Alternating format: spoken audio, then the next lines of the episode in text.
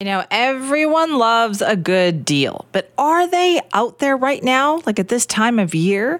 And are you waiting for one to really finish any shopping that you, you might be doing? It's tight, right? Everybody's budget right now is incredibly tight. I think I've talked this week about doing the $20 and under thing at my house because, yeah, it's a reflection of we don't want to go all out. We don't, nobody has the money these days to go all out for Christmas anymore. So, what does it look like in the retail landscape? Well, we're going to find out. David Ian Gray is here to help us with that because you know what? That's what he does for a living, actually. He's the founder and strategist at the retail advisory firm Dig 360. David, thanks for being back with us. Hey. David, tell me, what does it look like out there right now in terms of holiday shopping? It's it's really interesting. Your lead-in talked about um, sort of muted expectations for uh, for spending through uh, through November and December. We're seeing a lot of activity. People are still taking part in uh, uh, very much so on Black Friday, for example, was way up over anything we've seen since we tracked in 2010 but I don't think the spending is in line with it. I, I think people are really deal conscious more than ever before. So people were out spending money on Black Friday, but not the amounts of money that they had spent in previous years, perhaps.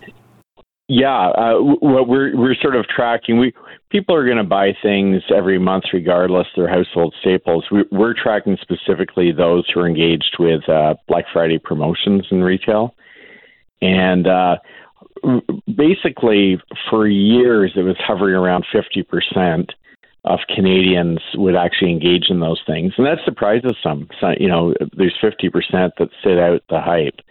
But this year it spiked to 75% of Canadians were uh, were buying at least a, a Black Friday promoted item. And that that's a big jump. And you know, we tie that back into the economic situation. Okay, so if they bought on Black Friday, are they still buying, or are people now waiting for you know Boxing Day?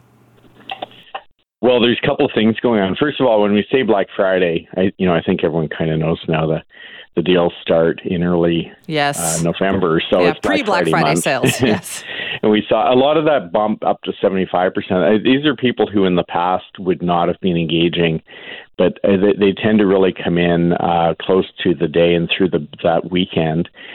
Uh, we find that about 40% of them are, are mostly buying for themselves. I, we call it self gifting. Um, but they're getting things they want. And then right after Cyber Monday, attention turns to um, to holiday gift giving, and so there's a different purpose. So people are still out there, and uh, you, know we're going to see people all through this week uh, doing all their last minute pickups. But we think, much like your case, there's little tactics being deployed for the first time. Instead of impulsively filling up baskets, it's like setting limits, uh, maybe reducing the number of items uh, trying to get things on sale or not always going for the premium brand, but trading down a little bit. So that's going on right now. And then when we hit uh, Boxing Week, we've got a lot of gift cards to use up, and we we're back into the self gifting mode again. Are people still using a lot of gift cards or buying gift cards? I'd say that even though I know I just bought a couple for some nieces and a nephew the other day. Yeah, I, I mean that's a trend that's that's really here to stay, and I anecdotally we're hearing through our network in the industry that um, people you know people are really hitting peak numbers of gift cards this year, um, not just for in store but on, on online as well, and um, it takes a little burden away. I guess it's a bit of a cheat. You don't have to try as hard, I suppose. True. It's also so hard to buy for certain age groups, right? So I could understand that with with gift cards. So is that what drives Boxing Day? Is people going to use what they got on a gift card? Yeah. Um, I mean, Boxing Day was our tradition anyhow uh, in in the Commonwealth countries, and and Black Friday is the usurper, um, and and generally was pulling from Boxing Day. Uh, but we're we're still pretty committed, I think, to Boxing Day and Boxing Week. Um, I should have given a shout out, by the way, when I'm citing our data. We have a tremendous partner in uh, the Angus Reid Group who uh, conducted, we had a survey of 1,500 Canadians that went out right after Cyber Monday. So that's what we're oh, basing this on. But um, we, uh, you, you know, we're looking at what people are, are expecting to do, and they're not. Uh, they're very concerned. Ninety-three percent of people were saying we're, they're really focused on watching their budget and their expenses this year, and uh, we see an intention anyway. People don't always follow through on their intention, but an intention to really dial back and, and certainly not increase spending over last year by most Canadians. And uh, so we think Boxing Week will be another opportunity to buy things for the household or yourself that aren't going to be full price. Uh, the problem for the retail industry is those kind of sales aren't in a exciting time where people are, are buying more and more and more. They're just kind of shifting from what might be bought at a regular price to a right. discounted price. Oh, I'm certainly looking for that too. Some places already have like the Bay Boxing Day sales on there. Uh, where do, I have to ask you, what does Facebook Marketplace have to do with all of this?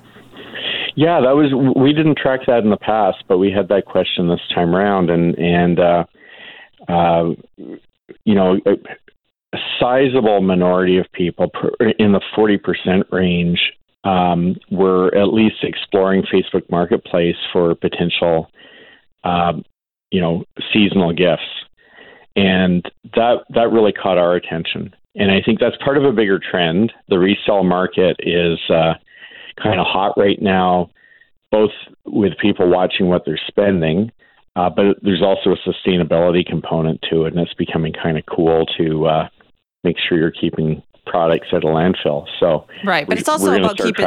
It's about finding the deals, right? I think that's the other thing with Facebook Marketplace is somebody's looking for that great deal. Yeah, absolutely, and um, and to have something that's you know sort of gently used. Um, the stigma of that really is going away and uh, and it's more than Facebook Marketplace. A lot of the branded sites, you know, but Best Buy has a, a refurbished and resale site, and a lot of the brands are, are taking product back and cleaning them up and, and reselling. Exactly. Fascinating stuff. Well, David, I'm sure we're going to be checking in with you to find out how Boxing Day goes too. So thanks so much for joining us. Oh, you're welcome. Have a good day. That's David Ian Gray, founder and strategist at the retail advisory firm Dig 360. You know what? Everything he said, everything that Angus Reid has told them with the polling matches up with what my impressions have been of going into the exactly what I have been doing too, right? Checked out the Black Friday sales, looking for the deal, maybe doing some in-person shopping, but definitely looking for something on the lower kind of price end that still have meaning that you can give to people. Canada may be known for its landscapes and friendly people, but beneath the surface lies a darker side of crime, history, and the paranormal. Since 2017, the award winning Dark Poutine podcast has explored the shadowy corners of the Great White North and beyond, delivering chilling tales from a uniquely Canadian perspective. Hosted by Mike Brown and Matthew Stockton with over 300 episodes and fresh releases every Monday, Dark Poutine is your weekly ticket to the creepier side of Canada. Listen to Dark Poutine on Apple, Spotify, Amazon Music, or wherever you get your podcasts.